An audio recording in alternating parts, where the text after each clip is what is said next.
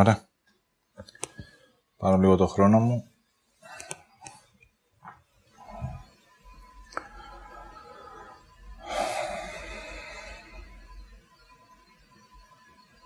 Έχω κάνει πάρα πολλές διδασκαλίες. Τώρα η σημερινή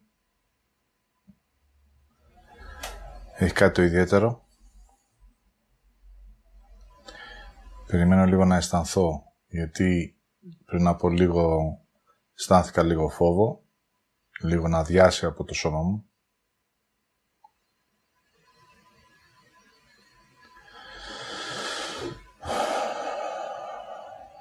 Χρειάζεται να γνωρίζετε ότι πάντοτε ο φόβος εμφανίζεται όταν πάτε να πλησιάσετε ένα βαθύτερο κομμάτι του εαυτού σας.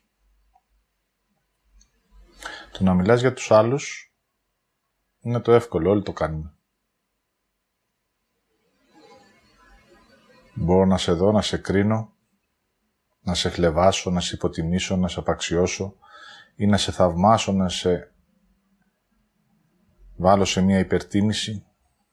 Έτσι με αυτόν τον τρόπο αποφεύγω να κοιτάξω εμένα μέσα μου τι συμβαίνει.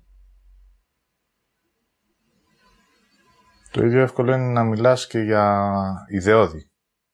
Για αγάπη, για χαρά, για ομορφιά, για μια ωραία ζωή. Το να σταθείς όμως απέναντι στον καθρέφτη και να μιλήσεις για εσένα, για ό,τι έχεις βιώσει, για την εσωτερική σου διαδρομή, για αυτό που αισθάνεσαι στο τώρα σου, εκεί πέρα θέλεις να ξεφύγεις. Στην πραγματικότητα χρειάζεται να το κάνεις μόνο και μόνο για να ακούσεις και να αισθανθείς εσένα, να σε δεις, να νιώσεις ότι υπάρχεις και παίρνεις τα ερεθίσματα, να δεις τι αισθάνεσαι, τι θέλεις, για να μπορέσεις μέσα από αυτό που θα αισθανθείς να οδηγηθείς σε μια απόφαση. Όταν όμως αυτό δεν θέλω να το κάνω, τότε το μόνο εύκολο είναι να ξεφύγω. Έτσι εδώ στη Ρώμη, μετά από μια πενταετία διαδρομής,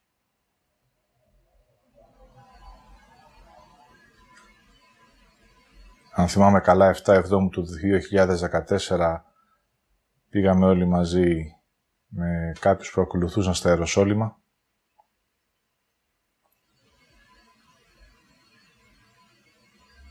Εκεί χρειάστηκε και ήταν εύκολο γιατί υπήρχε μια εντολή να συμβεί κάτι, το να υπηρετείς κάποιον είτε είναι ο νους σου είτε είναι κάποιος που σου θαυμάζεις και να κάνεις τα πράγματα είναι το μόνο εύκολο. Το να κάνεις πράγματα για εσένα γιατί αυτό θέλεις και αυτό αισθάνεσαι είναι κάτι που το αποφεύγουμε. Έτσι τώρα πώς να μιλήσω για εμένα θα έλεγα. Μέχρι τώρα θα μίλαγα ίσως με θαυμασμό, ίσως με κρύψιμο, ίσως με φόβο, με μία ενοχή, με να λυπηθείτε με, με ένα θυμό, να σας κρίνω, να σας δείξω τα στραβά σας, με μία υπεραξία όταν είμαι πάνω από εσάς και με μία υποτίμηση όταν χρειάζεται να μπω στον εαυτό μου. Αυτή είναι η διαδρομή του ανθρώπου στη γη.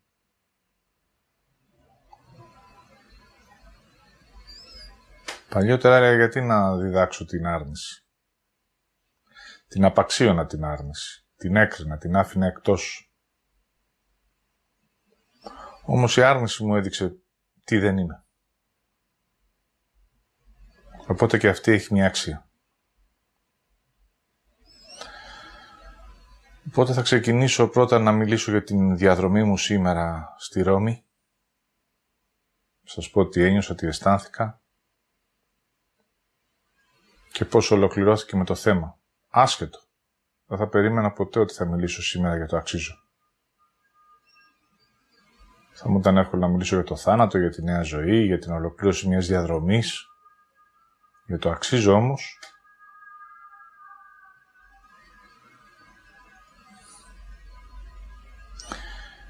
Έτσι σήμερα το πρωί όταν κατέβηκα στη Ρώμη από το αεροπλάνο ένιωθα ότι κάτι άρχισε να αλλάζει μέσα μου.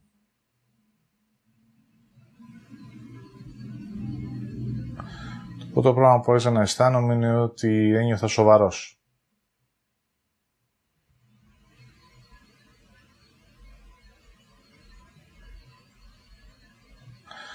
Δεν είχα ούτε ένα θαυμασμό, ούτε κοροϊδία, ούτε καν φόβο για αυτό το οποίο θα έρθω να κάνω. Λέω κάτι συμβαίνει.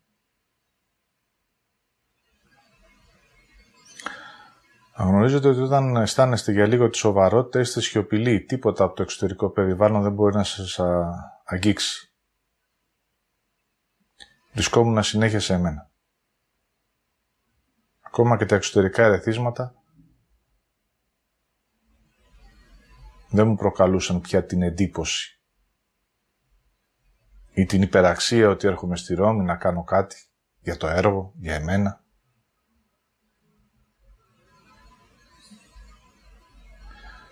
Το κεφάλι στην ευθεία και το μόνο το επόμενο βήμα. Τα πράγματα ήταν συγκεκριμένα. Ένα λεωφορείο που χρειάζεται να πάρω. Μέχρι εκεί. Μετά ένα μετρό που χρειάζεται να πάρω. Μέχρι εκεί. Μετά να νιώσω και να αισθανθώ την ώρα που μπήκα στο ξενοδοχείο. Τι μου συμβαίνει. Μέχρι εκεί. Βήμα-βήμα.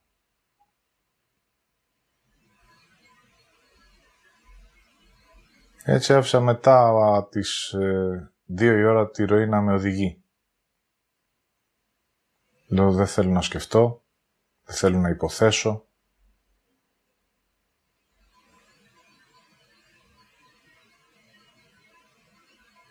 Θα αφήσω τα πράγματα να εξελιχθούν. Έτσι μόλις μπήκα στην εκκλησία του Πέτρου, για πρώτη φορά η είσοδος ήταν ελεύθερη. Δηλαδή, μέσα σε 10 λεπτά βρισκόμουν μέσα. Στην εκκλησία. Φτάνω στο σημείο που χρειαζόταν να πάω να δω τον τάφο του Πέτρου. Είχα έρθει πριν ακριβώς από ένα χρόνο, αλλά τότε κάνανε καθαρισμό του χώρου και δεν επιτρέπανε να περάσουμε από ένα σημείο και πέρα. Στάθηκα λοιπόν στο εμπόδιο, για πέρυσι μιλάω, και είδα ότι φοβόμουν. Φόβος έχετε από μια εσωτερική άρνηση. Δεν ήθελα ακόμα να συναντήσω το νεκρό μου κομμάτι. Έτσι εφόσον φοβόμουν, η εξωτερική συνθήκη μου έδωσε μία ανακούφιση και μία δικαιολογία. Η αλήθεια είναι ότι φοβόμουν. Οπότε πολύ σωστά γίνανε εργασίες για να μην έχω την πρόσβαση. Μέσα από το νου μου θα έλεγα ότι κάποιος με εμποδίζει. Μπαίνουν εμπόδια. Πραγματικότητα είναι ότι δεν ήμουν έτοιμος. Έτσι να γνωρίζετε ότι κάθε φορά που αναβάλλετε κάτι, το τραβάτε λίγο παραπέρα, αυτό σημαίνει ότι ακόμα δεν έχετε αποφασίσει να συναντηθείτε με την αλήθεια σας.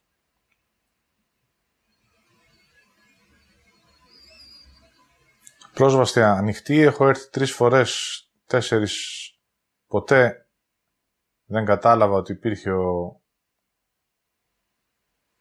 ο τάφος του Πέτρου και πίστευα ότι η πρόσβαση είναι μπροστά από την Αγία Τράπεζα.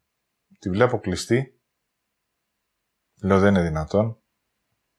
Και αμέσως ρωτάω πώς κατεβαίνει κάποιος κάτω. Τότε μου δείξανε την σωστή διαδρομή.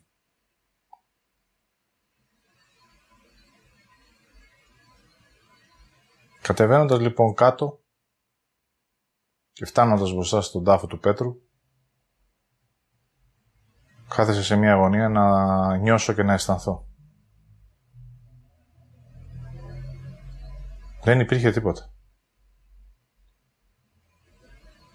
Όλα εκεί μέσα ήταν νεκρά. Ένα στάφος του Πέτρου και γύρω οι πάπες που ακολούθησαν μετά από αυτόν,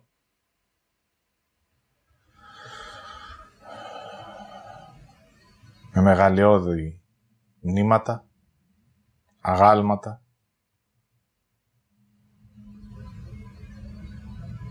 μηδέν ζωή.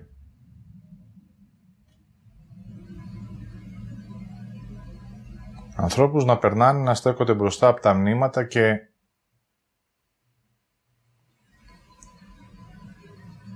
να μιλάνε για αυτά με ενθουσιασμό. Λες και είναι κάτι το ιδιαίτερο. Αν μείνεις λίγο και αισθανθείς, θα δεις ότι δεν υπάρχει καθόλου ζωή εκεί. Δεν υπάρχει τίποτα.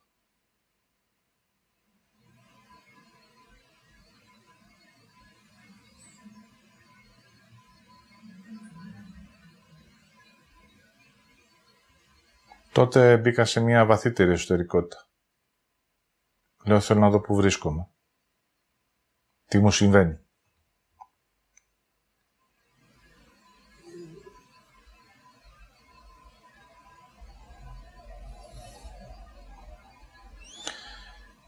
Εγώ που μικρός πάντοτε πίστευα ότι μίλαγα με τον Κύριο. Στην πραγματικότητα τον είχα μέσα μου ως ενέργεια, αλλά δεν ήταν αυτή η επικοινωνία. Έτσι, πάλι έψαξα μέσα μου να βρω την ενέργεια, από κάπου να πιαστώ. Αυτό μου είναι με ένα σύνηθες. Χρειάζομαι ένα εξωτερικό στήριγμα, κάπου να πατήσω.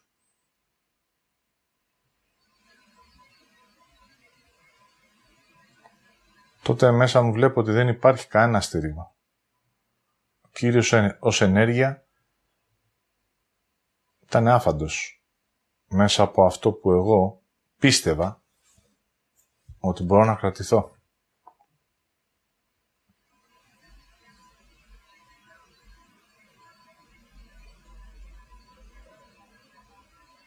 Έτσι άρχισα να βλέπω ότι σε εκείνο το σημείο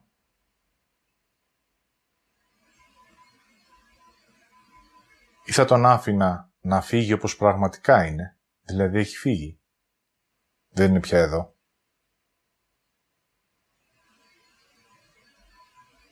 Και θα συνέχιζα τη ζωή μου, δηλαδή μεταφέρθηκα ακριβώς στην ίδια συνθήκη, όπως και τότε. Ή θα το κράταγα σαν μνήμη για να μην αισθανθώ το επόμενο βήμα.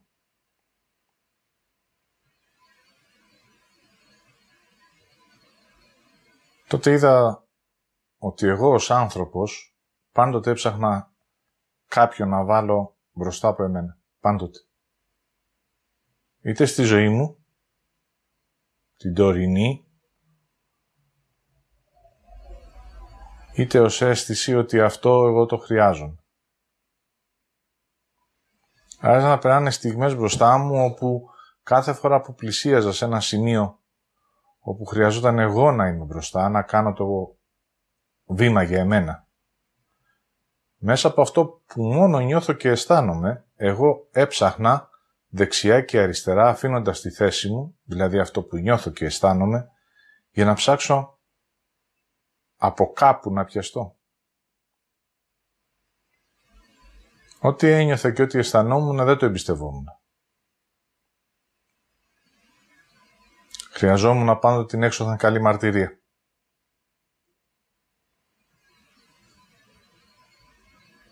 Άζα να περάνε σκηνές μπροστά μου πόσες φορές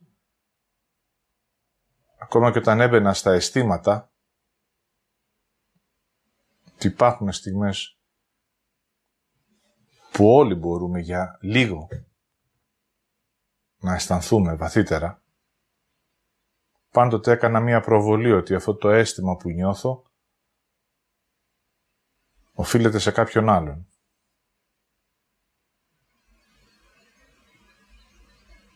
Αυτό το άνοιγμα και αυτή η εσωτερική πληρότητα μερικές φορές που έρχεται μέσα από αυτό που νιώθεις και αισθάνεσαι και σε οδηγεί σε αυτό που θέλεις και σε κάτι που σου αρέσει. Κάθε φορά που το ένιωθα αυτό, η αντίδραση ήταν όχι, όχι, όχι.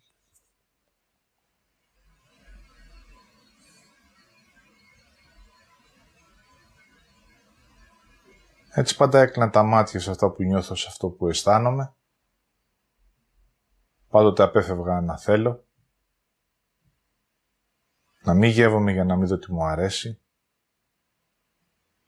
Και κρυβόμουν μέσα σε μια κρυψώνα του νου μου. Μέσα εκεί βέβαια χρειάζεται να βρω κάποιον για να μπορέσω να δώσω όλα αυτά που αισθάνομαι γιατί για μένα είναι βάρος. Βάρος είναι μέσα από μία άρνηση να ανοίξω και να αισθανθώ και να κάνω ένα βήμα μόνο με εμένα. Για εμένα.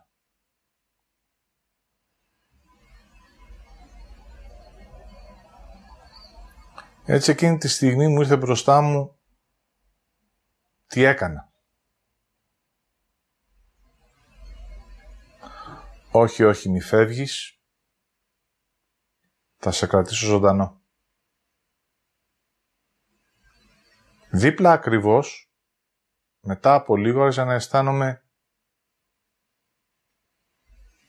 μια άλλη ενέργεια.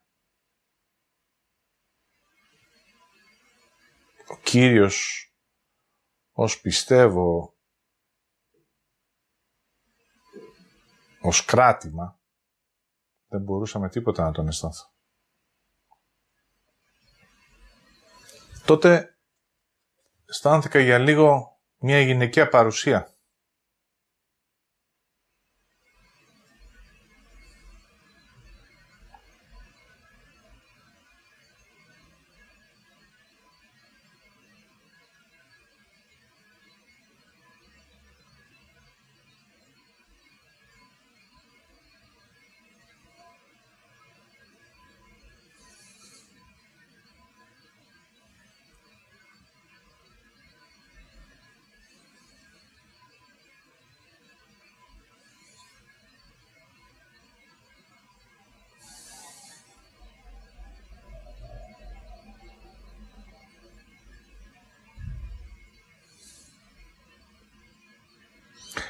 Στάθηκα μία αγκαλιά.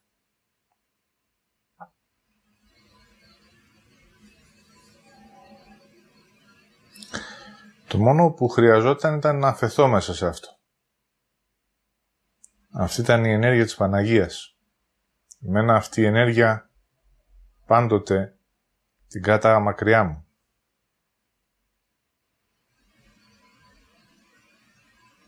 Τότε σε εκείνο το σημείο άρχισα να αισθάνομαι ότι όταν έφυγε ο Κύριος,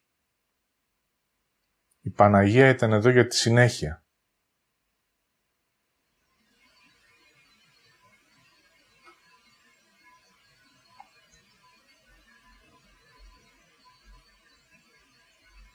Εγώ αρνήθηκα να την αγκαλιάσω. Για τότε μιλάω.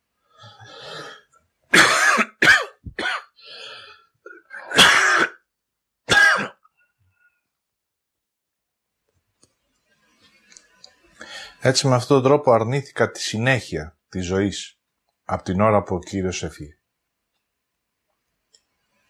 Ο Κύριος άφησε την ουσία του εδώ, έκανε ό,τι έκανε, άφησε ένα έργο, η συνέχεια όμως ήταν η Παναγία.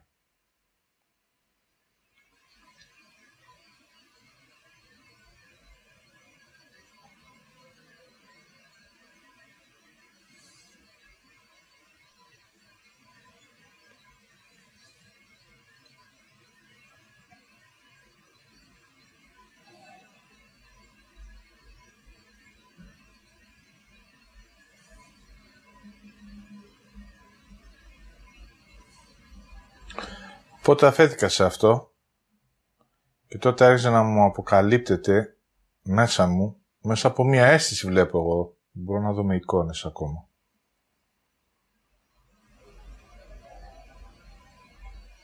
Τι έκανα;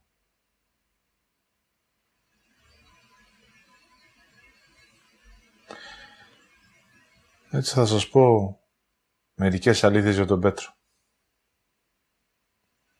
Πέτρος δεν είναι αυτό το οποίο πιστεύετε.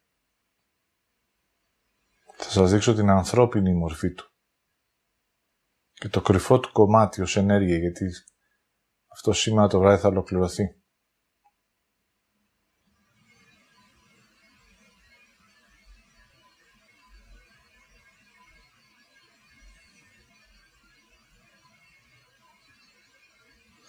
Ο Πέτρος ζήλευε τον Κύριο και ποτέ δεν το εκδήλωσε.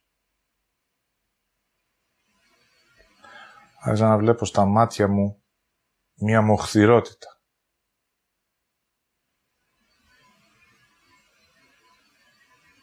Έναν άρωτο φθόνο. Και μία αδιόρατη εκδίκηση. Για το ότι μου θυμίζει το φως.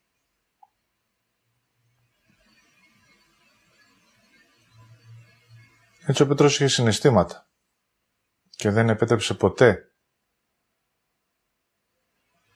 να νιώσει και να αισθανθεί ποια είναι η δικιά του αλήθεια.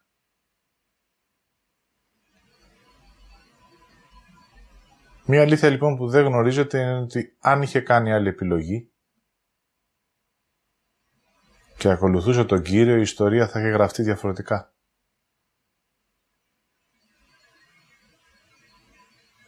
Όμως εγώ προτίμησα να μείνω ένα βήμα πίσω.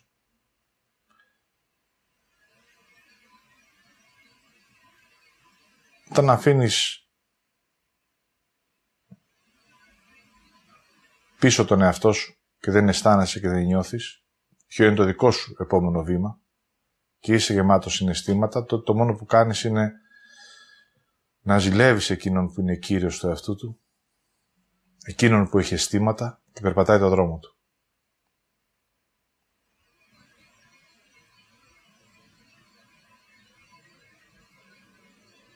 Έτσι μόλις ο Κύριος πέρασε σε ένα επόμενο στάδιο και εκεί περνάς μόνος σου, το απλό που ήταν ήταν αν θέλεις να με ακολουθήσεις, άσε ότι κουβαλάς όλα τα συναισθήματα δηλαδή και το νου σου και πέρασε απέναντι.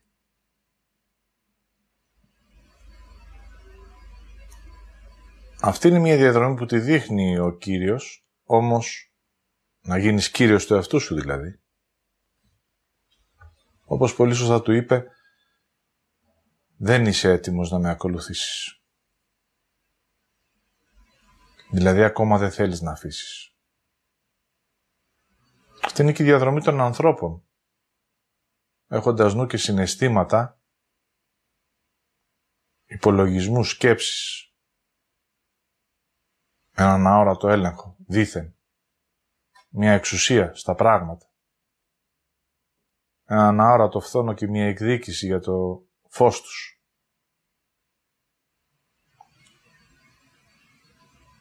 Δεν θέλουν να το αφήσουν αυτό.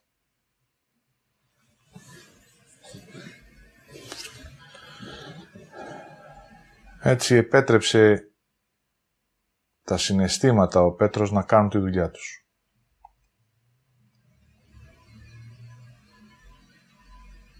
Επειδή όμως ο Κύριος είχε πάρει απόφαση επιστροφής,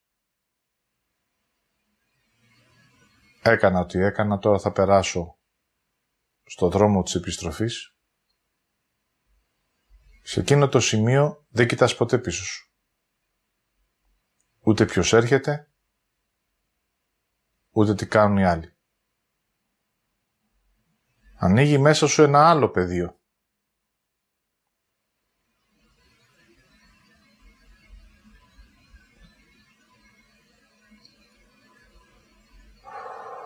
Τώρα κάνω μία παύση γιατί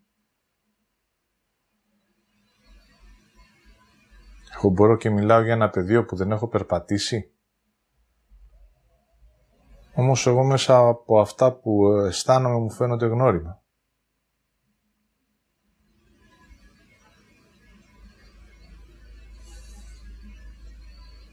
Σε όλους μας η πηγή είναι γνώριμη. Η διαδρομή προς την πηγή δεν είναι γνώριμη.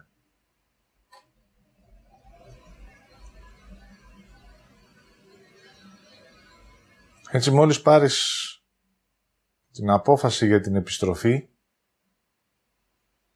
τότε αφήνεις οτιδήποτε έχει συμβεί πίσω σου, κάνεις το επόμενο βήμα, είσαι μόνος σου εκεί. Και πλημμυρίζεσαι από τα αισθήματα της επιστροφής, την έλξη δηλαδή,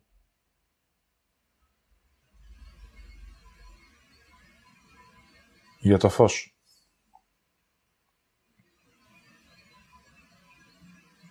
Αυτή είναι η εσωτερική σου πραγματικότητα, οπότε οτιδήποτε έχετε δει για σταύρωση και για πόνο του Κυρίου δεν ισχύει, γιατί μέσα του είχε περάσει σε αυτό το επίπεδο. Αυτά τα λέει για τον Κύριο, ας πάμε όμως στον άνθρωπο.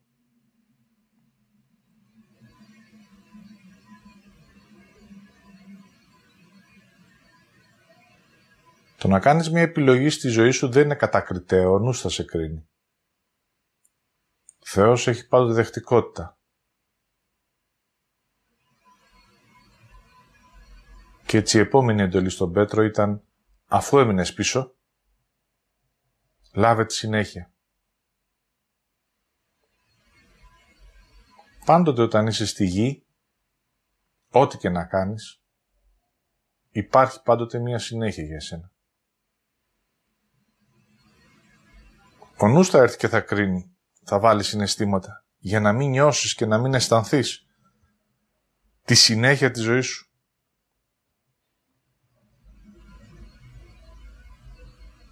Έτσι, επειδή η δημιουργία είναι ροή, είναι πάντα κάτι καινούριο, κάτι νέο. Ο Θεός λέει άπλωσε την αγάπη στη γη μέσα από το βίωμα.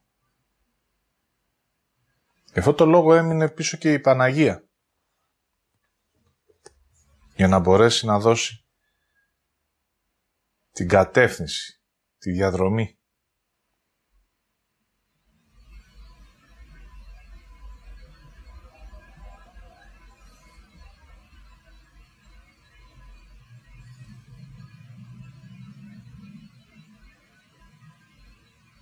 Πότε σε εκείνο το σημείο χρειαζότανε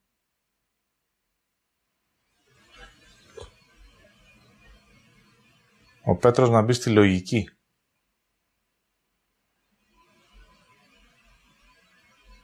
Όμως μέσα από το αναδιόρατο φόβο,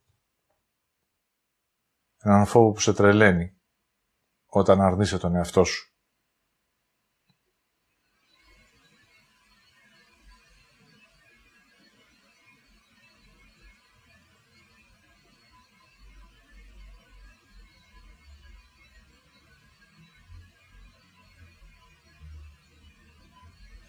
Ο Πέτρος άλλαξε τη ροή.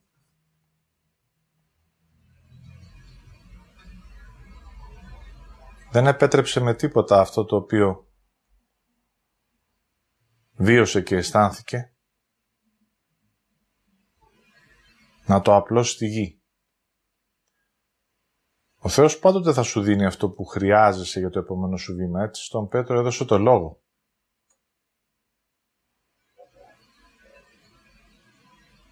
Έδωσε την ενέργεια.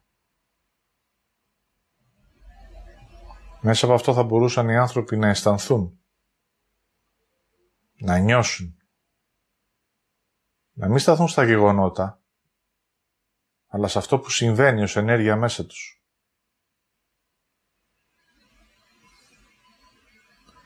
Έτσι αυτό ακόμα και σήμερα είναι ένα χάρισμά μου.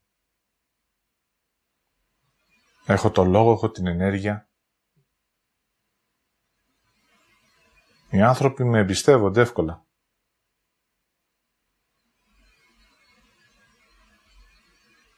Έτσι ήταν και τότε.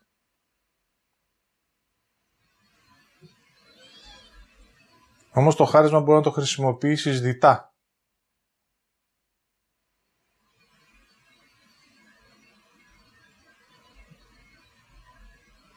Ή να εκφράζεις απλά την αλήθεια και να απλώνεις μέσα από την ενέργεια την αίσθηση ή να παρέμβει ο νου σου και μέσα από το χάρισμα να περάσει η γοητεία και να οδηγήσει τους ανθρώπους στο να πιστεύουν.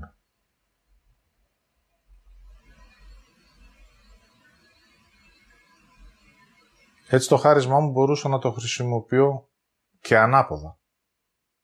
Να γοητεύω τους ανθρώπους και να τους οδηγώ στο να πιστεύουν και όχι να αισθάνονται.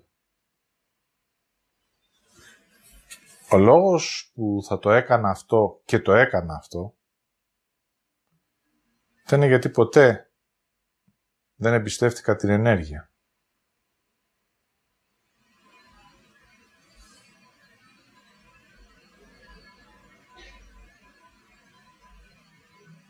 Και ένα βήμα πιο πριν,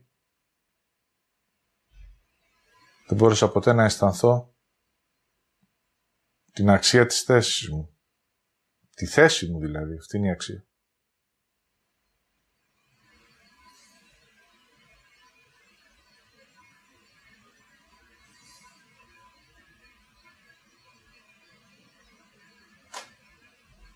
Έτσι χλέβασα και ακύρωσα την Παναγία. Έτσι που ήταν ξεκάθαρο μέσα στον τάφο του Πέτρου ότι η γυναίκα δεν έχει καμία θέση.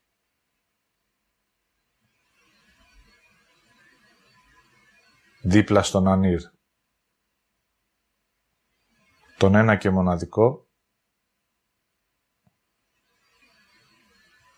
που εγώ θαύμασα.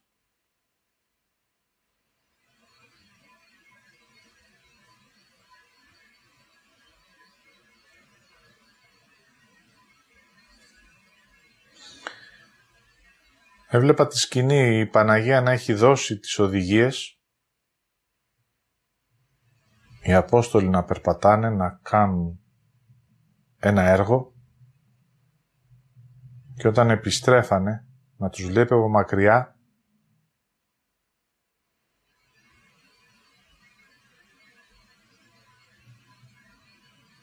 και να λέει είναι λάθος. Το κάνατε λάθος.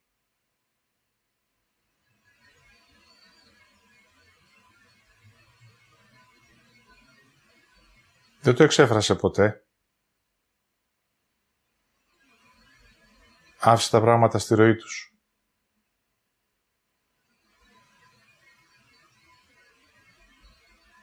Και έτσι μετά από λίγο καιρό αποφάσισε να φύγει.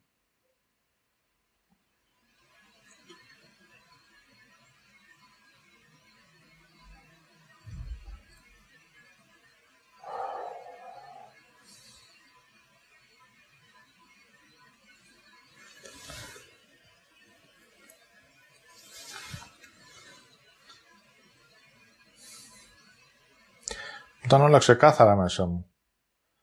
Ό,τι μου έχει πει, ό,τι μου έχει διδάξει. Πριν από πέντε χρόνια μου είπε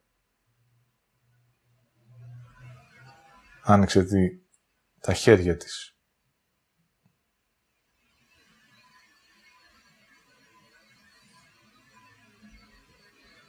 Και η Παναγία φεύγοντας κράτησε τη γη αγκαλιά μέχρι να περπατήσουν οι ψυχές. Εγώ όμως ως Πέτρος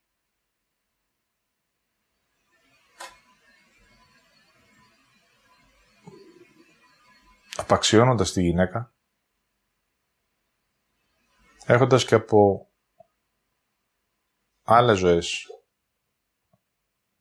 την κοροϊδία και την απαξίωση στην πραγματική γυναίκα. Ο μόνος τρόπος με τον οποίο θα μπορούσα να τη δεχτώ θα ήταν μόνο αν ήταν λυπημένη. Μόνο μέσα από τη λύπηση θα μπορούσα να την πλησιάσω. Γιατί μέσα από εκεί σου μειώνω την αξία σου. Είσαι κατώτερη από εμένα και σε λυπάμαι.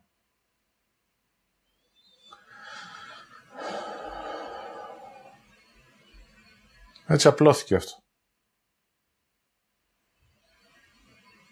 Άρχισε σιγά σιγά να δημιουργείται μια θρησκεία.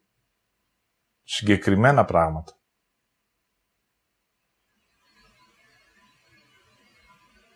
Ο Κύριος ο θαυμασμός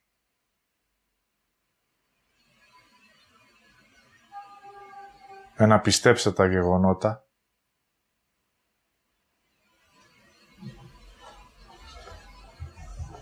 Μέσα στα γεγονότα μπορώ και βάζω ένταση. Ο τρόπος που θα εκφραστώ μέσα από το νου μου μπορεί να βάλω ένταση. Να βάλω θαυμασμό. Να φτιάξω μια δόνηση συναισθημάτων. Να κάνω το απλό σύνθετο.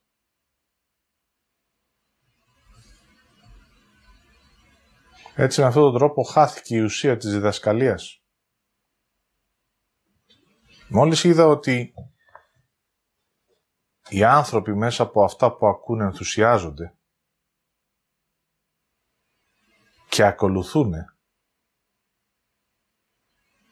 εμένα που τους τα λέω, αμέσως συμβαίνει ένα χάσιμο. Εγώ είμαι μπροστά που ξέρω, που γνωρίζω.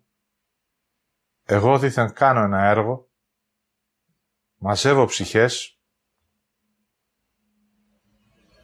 Κύριε, κανένας δεν σε ακολούθησε. Εμένα με ακολουθούν χιλιάδες.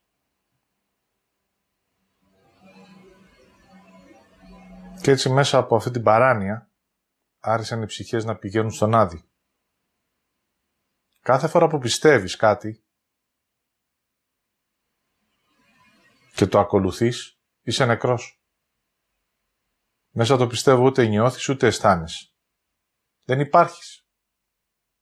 Η ζωή είναι ανύπαρκτη. Είσαι τυφλός, είσαι κουφός και απλά ακολουθείς οδηγίες. Έτσι μες στην τρέλα μου άρεσε να βλέπω ότι μέσα στον τάφο άρχισε να υπάρχουν πολλές ψυχές. Έτσι αντί να οδηγήσω τις ψυχές στο φως, μέσα από το πιστεύω άρχισα να τους οδηγώ στην κόλαση.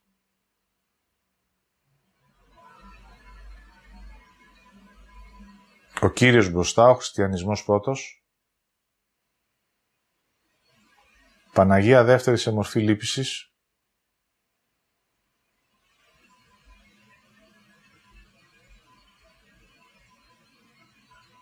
Λίγο από αγγέλους.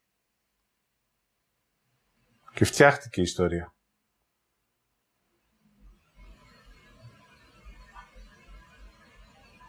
ένταση στο λόγο, χάρισμα στην έκφραση, ενέργεια για φως που γίνεται παραπλάνηση,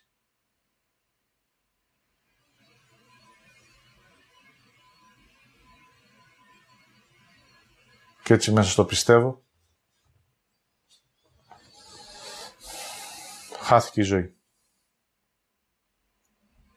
Το αποτέλεσμα όμως υπάρχει. Άπλωσα σε όλη τη γη.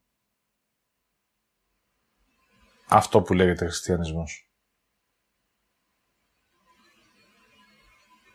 Έτσι είναι ένας νους. Την αξία την παίρνει μέσα από το αποτέλεσμα, από αυτό που κάνει. Έτσι όλη η αξία μου, πάντοτε σε όλες μου τις ζωές, είναι μέσα από αυτά που καταφέρνω. Δηλαδή ψεύτικη αξία. Όσα πιο πολλά, τόσο μεγαλύτερη αξία. Όσο πιο δύσκολα, τόσο μεγαλύτερη αξία.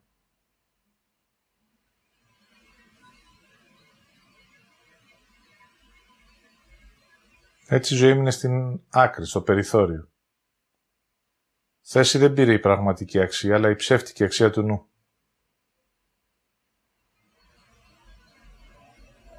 Απλώθηκε μετά και η λύπηση για να μην υπάρχει σωτηρία.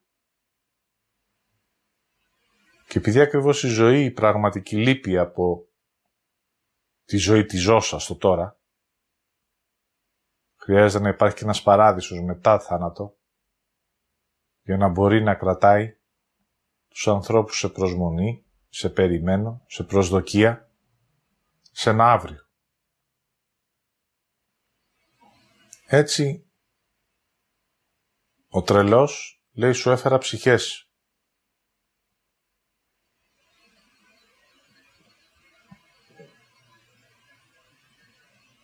Με τη διαφορά ότι οι ψυχές πηγαίνουν στον Άδη.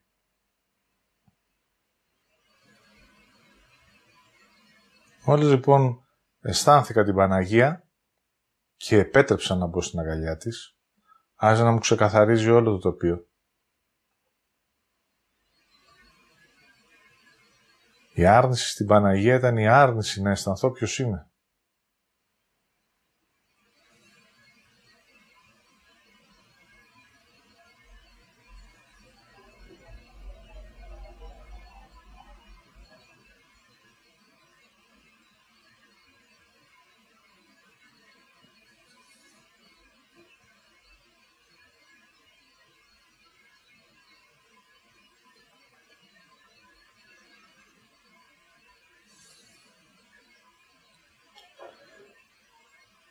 Όταν αυτό ολοκληρώθηκε, έφυγα από τα υπόγεια. Η αναγνώριση του θανάτου ξεκάθαρη, το πιστεύω υπαρκτό. Τα μνήματα παρόντα. Οι άνθρωποι να κυκλοφορούν στον Άδη. Η μοχθηρότητα στην έκφραση. Η ικανοποίηση. Στο κατασκεύασμα.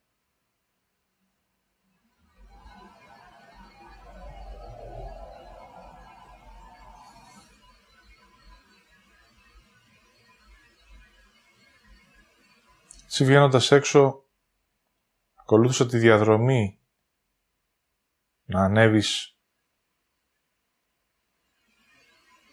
στο ψηλότερο σημείο του ναού.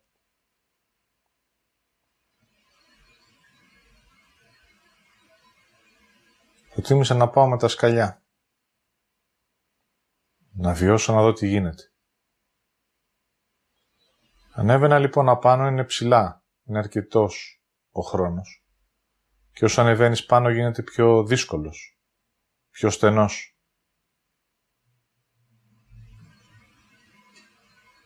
Έτσι άρχισα σιγά σιγά να βλέπω, να νιώθω και να αισθάνομαι ότι όσο ξεριζωνόμουν από τη γη και ανέβαινα στα ύψη,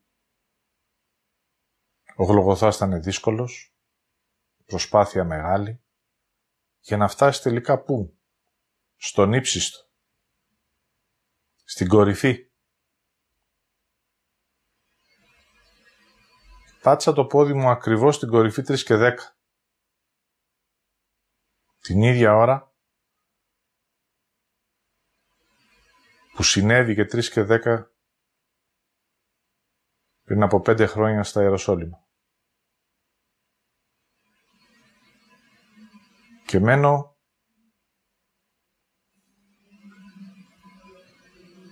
και λέω Θεέ μου εδώ δεν πατάω στη γη.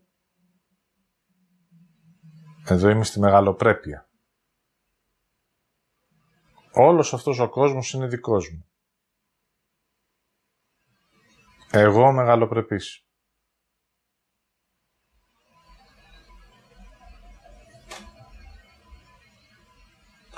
Κάθεσα σε μια γωνιά να το νιώσω.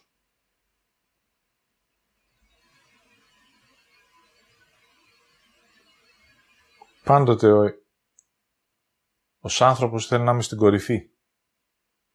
Να είμαι ο καλύτερος, ο πρώτος, ο δυνατότερος, ο εξυπνότερος.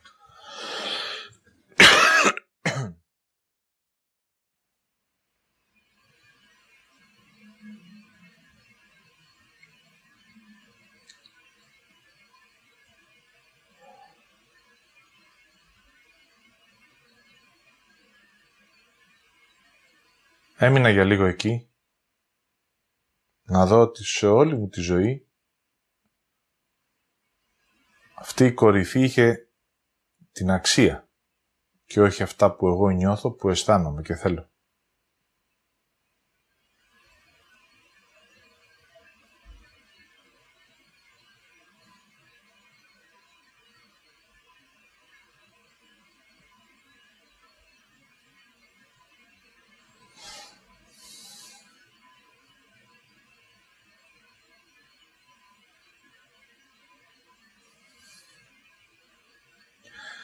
Εκείνο το σημείο να πονάει λίγο το στήθος μου.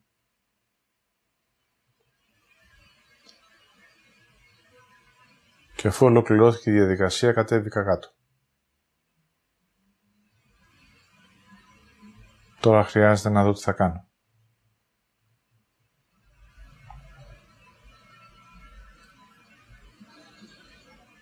Κάθισα σε μία αγωνία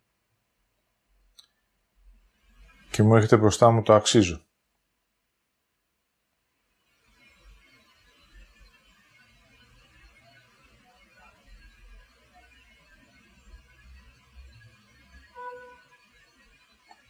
Το ζω με αξία σημαίνει ότι πρώτα την αισθάνομαι την αξία.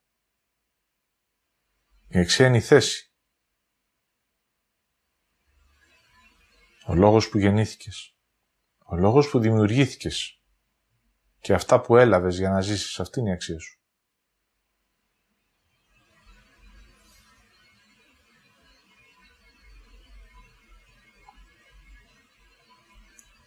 Άρα να νιώθω ως αίσθηση ποια ήταν η αξία μου ως δημιούργημα.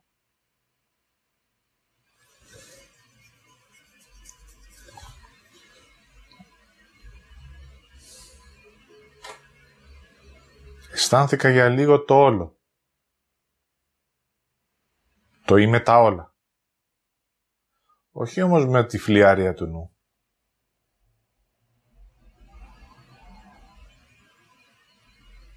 Ως θέση, ως αίσθηση. Στη ζωή μου πάντοτε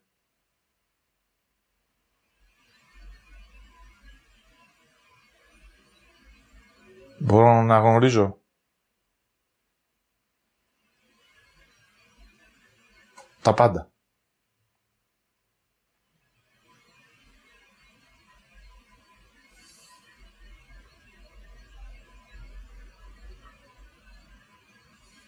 Και άφησα αυτό το όλο ως θύμηση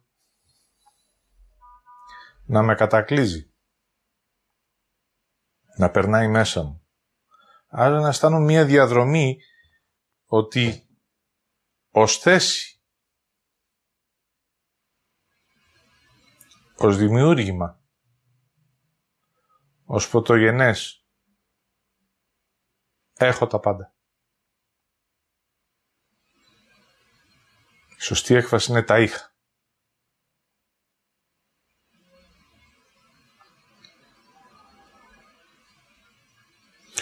Τότε άρχισα σιγά σιγά να γιώνομαι στην πραγματικότητα.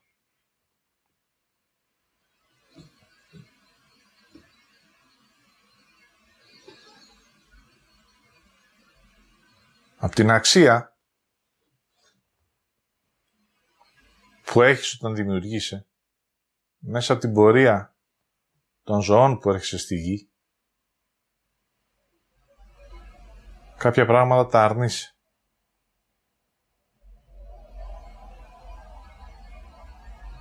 Το δείτε ως παράδειγμα σε ένα πορτοφόλι που έχετε μέσα διαφορετικά χαρτονομίσματα. Ένα 5 ευρώ, ένα 10 ευρώ, ένα 20 ευρώ, ένα 50 ευρώ. Αυτά σου έχουν δοθεί.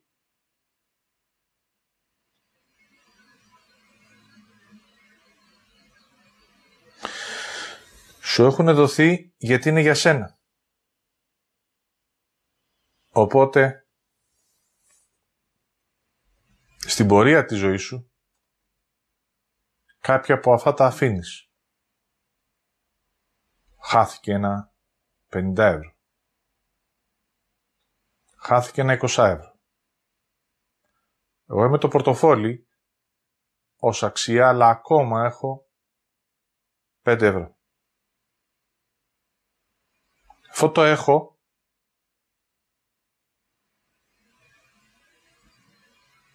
είναι η αξία που έχω στο τώρα.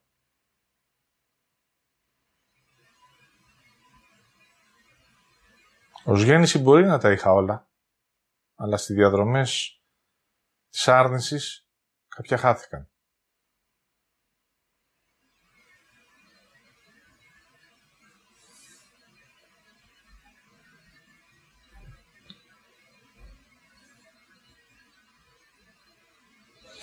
Έτσι σιγά σιγά να βλέπω ότι ο Πέτρος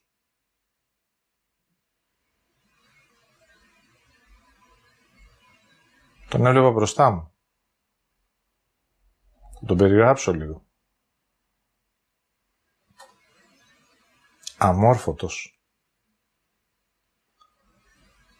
Αγρίκος.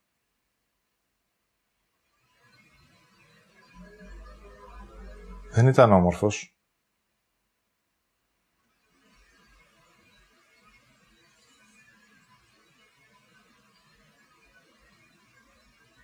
Λίγο ατσούμπαλος.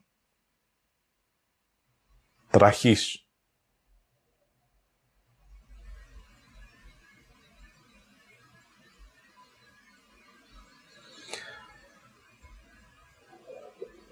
Μαθητές που ήταν μορφωμένοι τους ζήλευε.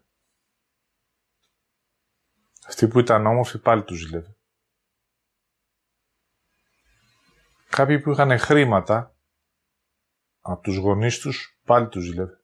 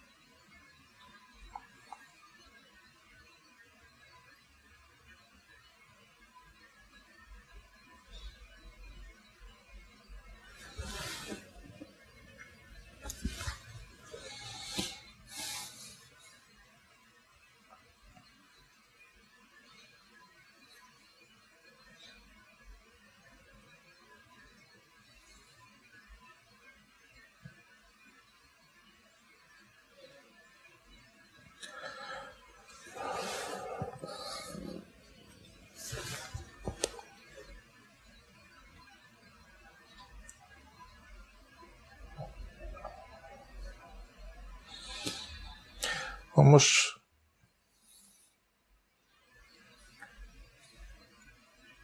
είχε μία ιδιαιτερότητα.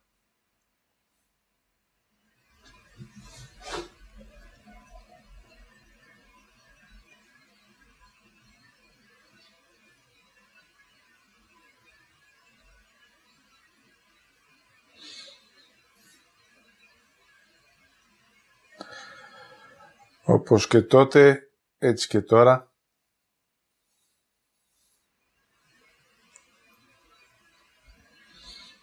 είχε αίσθηση.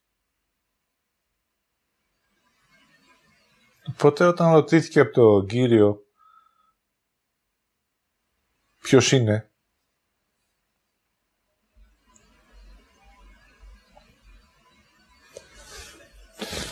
ο αμόρφωτος μίλησε μέσα από την αίσθηση.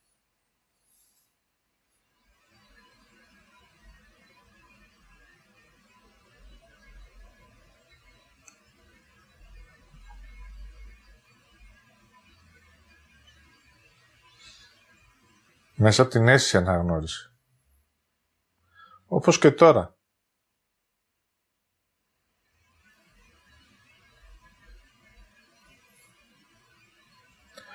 Οπότε αυτή ήταν και η αξία του. Ο έχων την αίσθηση. Γι' αυτό και ο Κύριος του είπε ότι μίλησε ο πατέρας μέσα από σένα. Όταν είσαι στο επίπεδο της αίσθησης,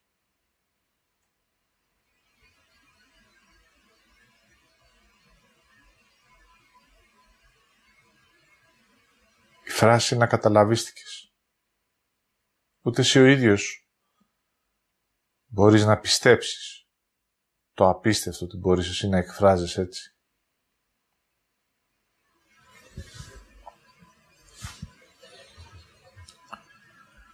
Έτσι μπορεί ο άλλος να σου δείχνει ποια είναι η δική σου αξία και να σου τη φέρνει μπροστά. Αυτό συμβαίνει και στις ζωές μας. Θα σου πούνε κάτι που το έχεις. Είναι η αξία σου. Είναι το εύκολό σου, είναι η θέση σου. Εσύ όμως, όπως και εγώ, θα το αρνηθείς. Και θα παίξει με αυτό.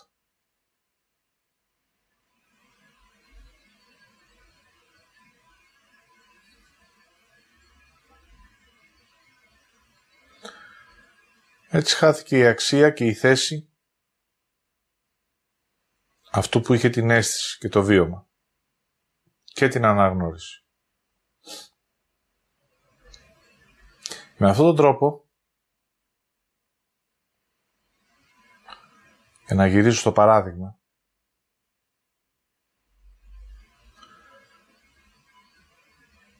μπορεί να έχασα την αγάπη, μπορεί να έχασα τα αισθήματα,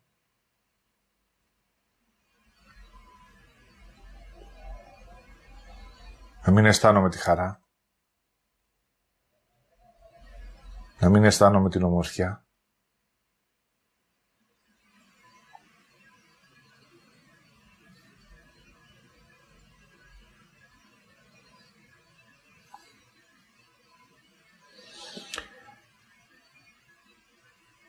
Όμως αυτή τη διαδρομή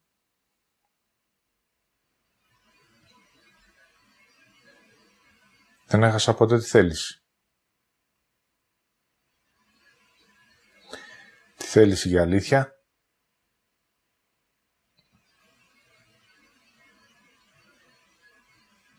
Και τη θέληση για ζωή;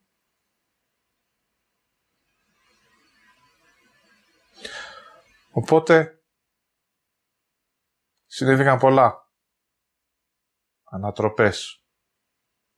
Άλλα μου λες, άλλα καταλαβαίνω.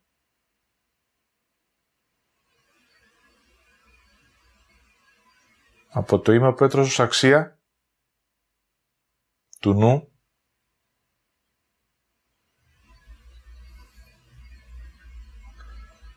το είμαι εγώ που θα οδηγήσω τις ψυχές ως υπεραξία και υποτίμηση κάθε φορά που εμφανιζόταν κάτι που μπορούσα να κάνω. Ανατροπές στην έκθεση και στην έκφραση. Μια γέννηση του Ιάσονα, που σε σώμα δεν συνέβηκε. Μια έκθεση που ακόμα δεν έχω δει την ουσία που κρύβεται πίσω από αυτό.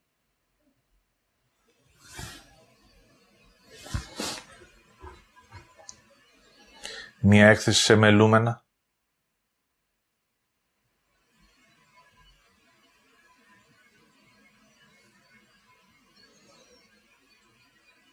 Ανατροπές, κοροϊδίες, λεβασμοί.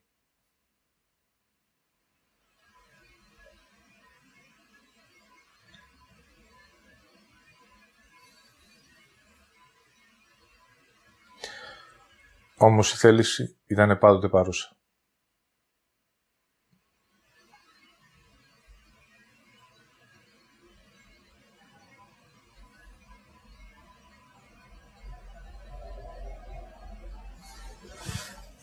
Έτσι καθόμενος εκεί πέρα,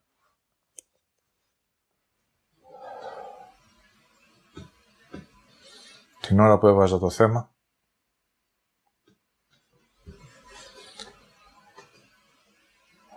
ανοίγω και λέω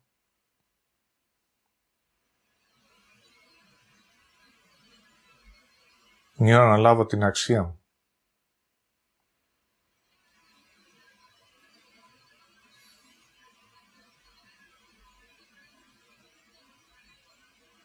μια αξία πραγματική ως αίσθηση. Δεν έχει περιγραφεί αυτό.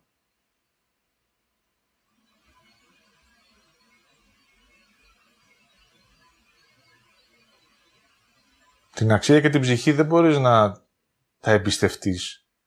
Μπορείς μόνο να τα αισθανθείς. Μπορούσατε και εσείς όπως και εγώ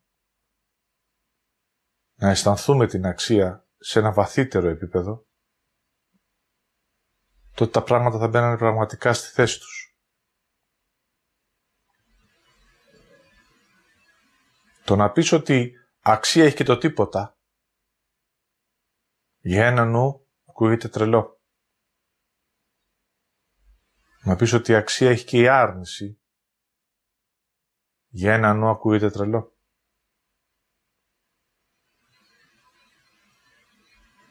Έτσι ναι, μπορεί να έκανα τη διαδρομή της άρνησης.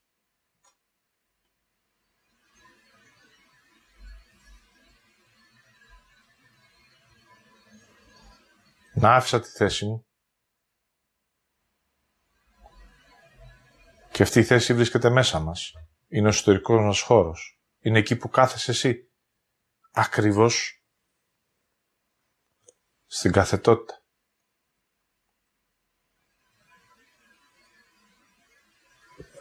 Δεν καταλαβαίνω. Νο.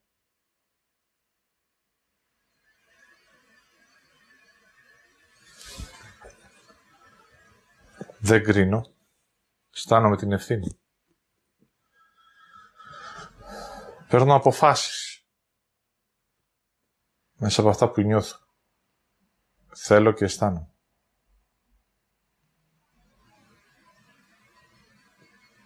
Βιώνω και αναγνωρίζω στο που είμαι για να αισθανθώ ποια είναι η ανάγκη μου. Έχω 5 ευρώ και χρειάζομαι 10. Να λάβω πίσω ένα μέρος της αξίας μου. Για να μπορέσω να περπατήσω και να καθίσω εκεί που χρειαζόταν να είμαι από την ώρα της γέννησης. Στο πορτοφόλι είχα 50, 20, 15. Τα πέντε που είναι η θέλησή μου με οδηγούν στο να έχω θέλω. Να πάρω ένα δεκά ευρώ που είναι η αγάπη. Να αρχίζω να αισθάνομαι την ομορφιά. Ως δημιούργημα, ως πρωτογενές. Τα χαρίσματα, τη χαρά. Και να αρχίζω να πατάω στον εαυτό μου. Να μην χρειάζομαι κάποιον ή κάτι που να πιστεύω για να μπορώ να περπατάω.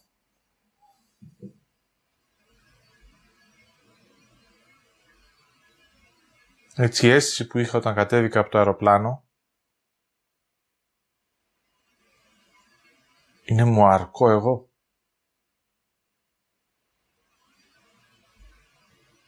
Μπορώ με εμένα να περπατήσω. Έχω τη θέληση. Έχω και το θέλω. Είναι η ώρα να νιώθω, να αισθάνομαι και να εμπιστεύομαι. Και έτσι όταν καθόμουν στην άκρη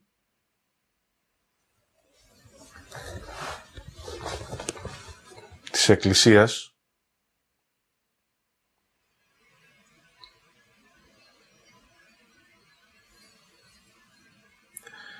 Είπα μου, αυτή την πρώτα την κλείνω.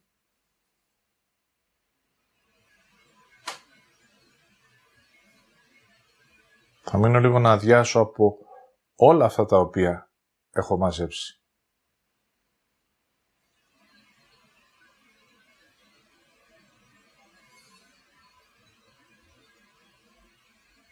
Αντί να είμαι το καλό, πίστευα ότι είμαι καλός.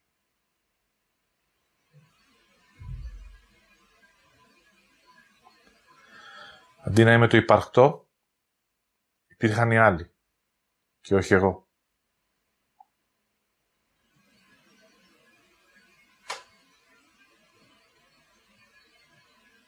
Και αντί να είμαι αυτό που είμαι, ήμουν ένας δαίμονας.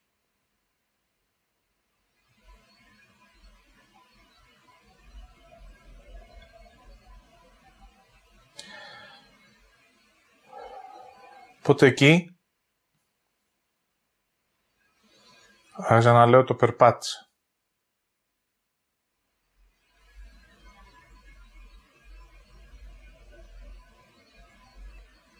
Θέλω να το ολοκληρώσω αυτό. Η τελευταία φορά που θα αναφερθώ στον Πέτρο. Αυτός είναι νεκρός.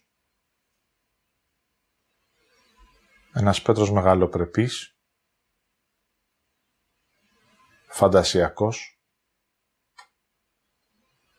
που άφησε τη δική του αξία πίσω και δεν την έλαβε ποτέ ως αλήθεια να τη ζήσει στη γη, που άφησε ένα δίθεν έργο, αλλά το μόνο που άφησε ήταν η άρνηση. Έτσι οι άνθρωποι τρελάθηκαν.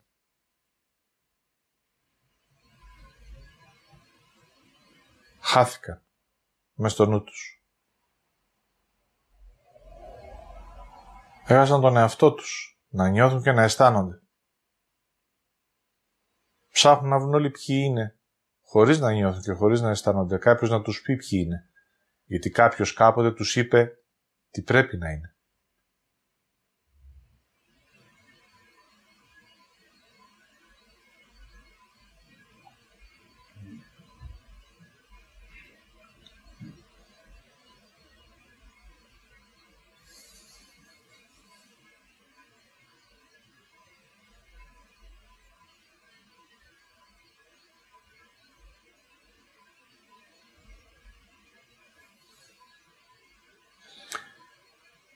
Έτσι τη διδασκαλία την έκανα αργά σήμερα, να ολοκληρωθεί το βράδυ.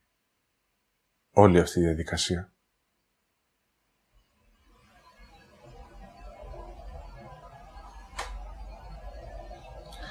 Είναι η ώρα και η στιγμή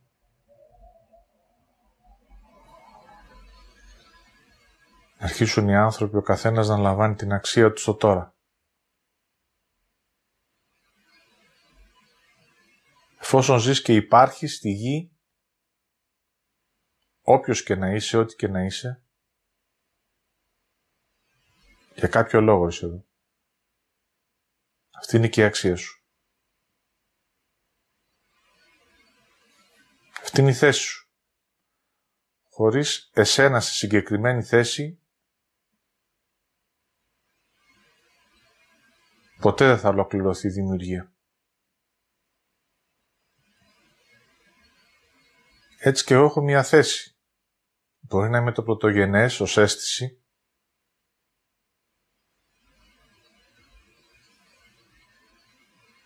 Έχω μια θέση. Έχω και μια ευθύνη.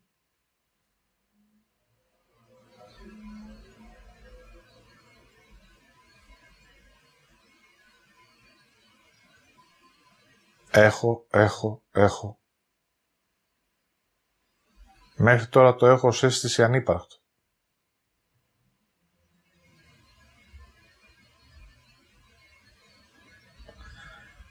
Έτσι δεν μου επιτρέπεται πια να είμαι ο κάποιος άλλος από εμένα τον ίδιο. Δεν μου επιτρέπω πια κάποιοι άλλοι να αποφασίζουν για μένα.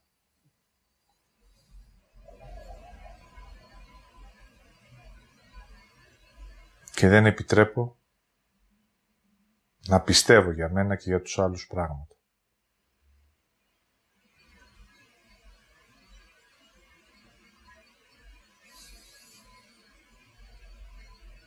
Έτσι σήμερα γκρεμίζεται μέσα μου ό,τι έχω χτίσει. Πριν από δέκα χρόνια, όταν ήρθα πρώτη φορά εντυπωσιάστηκα. Θαύμασα τη μεγαλοπρέπεια.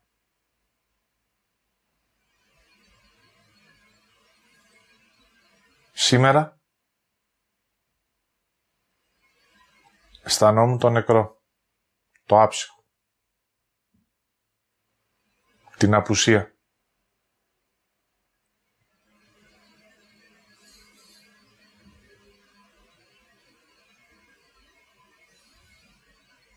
Τώρα χρειάζεται.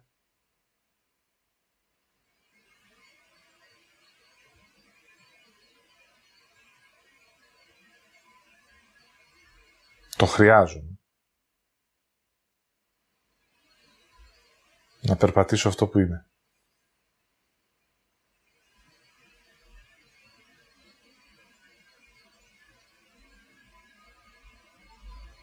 Άρα θα αφήσω εδώ ό,τι δεν είμαι, ό,τι κουβάλαγα σε αυτές τις ζωές και τα χρόνια που είμαι τώρα στη γη. Γιατί αν κάτι κρατάω μέσα μου, τότε το λαμβάνετε κι εσείς. Αυτή είναι και η ευθύνη μου.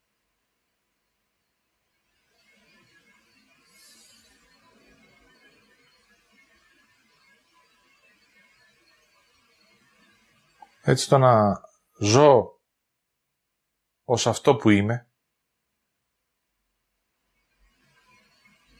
ως τη θέση που έχω, ως για αυτό που γεννήθηκα, να τιμάω την αξία μου, το είναι μου, και τη ζωή μου, τότε μέσα από τη θέση αυτή δημιουργείται και ζω μια νέα ζωή. Όταν είμαι εκτός θέσης, ζει άλλος αντί για μένα. Τώρα που επιστρέφω στη θέση μου, ζω εγώ για μένα.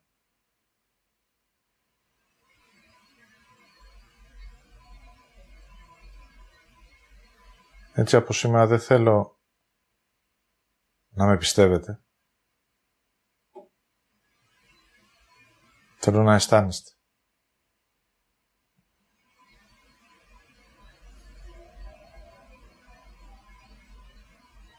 Ήρθε η στιγμή να επιστρέψει η ζωή στη γη.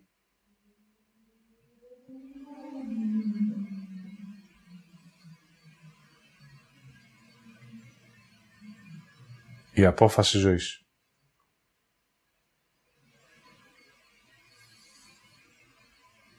Μια ζωή που εγώ αρνήθηκα.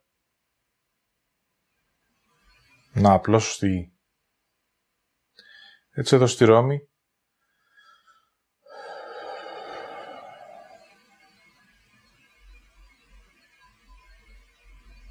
Ολοκληρώνεται μια διαδρομή.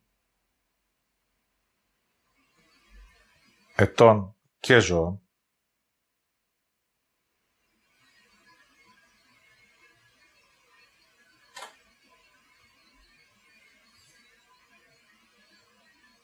και ανοίγεται η νέα διαδρομή.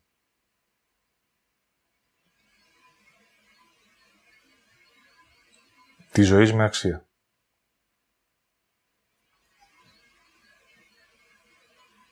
Εγώ, Δαβίδ. Εγώ, εγώ. Ως θέση.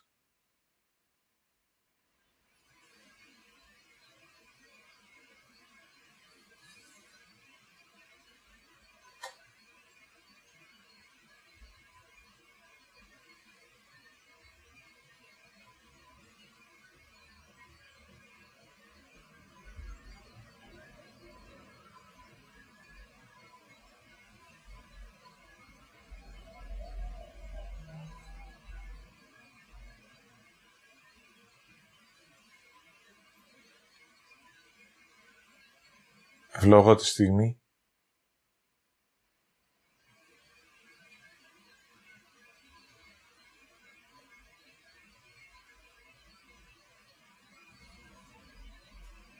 της αντιστροφής, της αντιστροφής της ροής.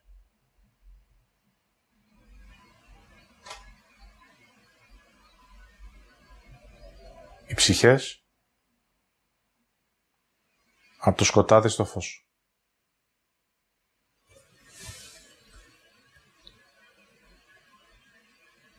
Στο όνομα της Σοφίας, στο όνομα της αγάπης, στο όνομα της ανθρώπινης φύσης, στο όνομα της δύναμης, στο όνομα του Ιάσονα και του Πνεύματος και όλα αυτά επιστρέφουμε αναγνώριστο Δημιουργό. Το φως. Η γέννηση.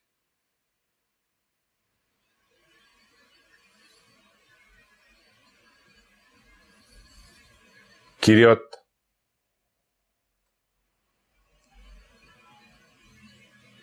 Εγώ άνθρωπος. Ως φως, ως αλήθεια, ως διαδρομή. Φιλικότητα στο σώμα. Η ψυχή έσμερο και ζωή στη γη. Αμήν.